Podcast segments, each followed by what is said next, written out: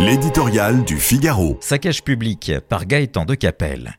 Il paraît que le nouveau ministre des Transports est surpris par la nouvelle grève à la SNCF. Il est bien le seul. Lorsqu'il se sera pleinement imprégné du dossier, il constatera que, comme les Français fêtent Noël, Mardi Gras ou la Saint-Valentin, les syndicats de cheminots ont aussi leur tradition. Ils bloquent les trains lors des départs en vacances. Les mêmes causes produisant les mêmes effets, des milliers de familles qui rêvaient du grand air, de la montagne resteront une fois encore à quai.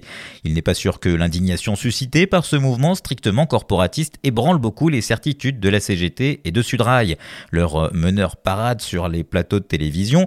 Au nom de la défense du service public, le duo infernal de la SNCF organise méthodiquement son saccage année après année. Aux grandes grèves nationales à répétition s'ajoutent des dizaines de petits mouvements locaux dont personne ne parle, mais qui empoisonnent chaque jour la vie de milliers de personnes. Exceptionnel dans toute autre entreprise, le recours à la grève est devenu, à la SNCF, un mode de négociation, une forme d'habitude, à euphémiser Gabriel Attal dont tous les gouvernements ont fini par se faire une raison. À l'approche des Jeux Olympiques et de la reconduction du PDG, la gréviculture n'a plus de limite. La vie est-elle si difficile à la SNCF pour que l'on y recense tant de conflits sociaux?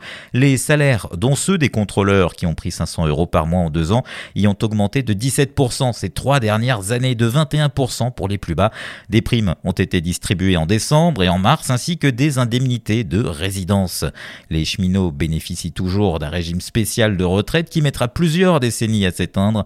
Les voyageurs empêchés ont quant à eux récupéré en tant que contribuables 35 milliards d'euros de dettes de la SNCF. Pour faire bonne mesure, entre les subventions de l'État et des régions et le financement du régime spécial de sécurité sociale des cheminots, il paie chaque année 20 milliards supplémentaires. Cela fait beaucoup de sacrifices pour peu de reconnaissance.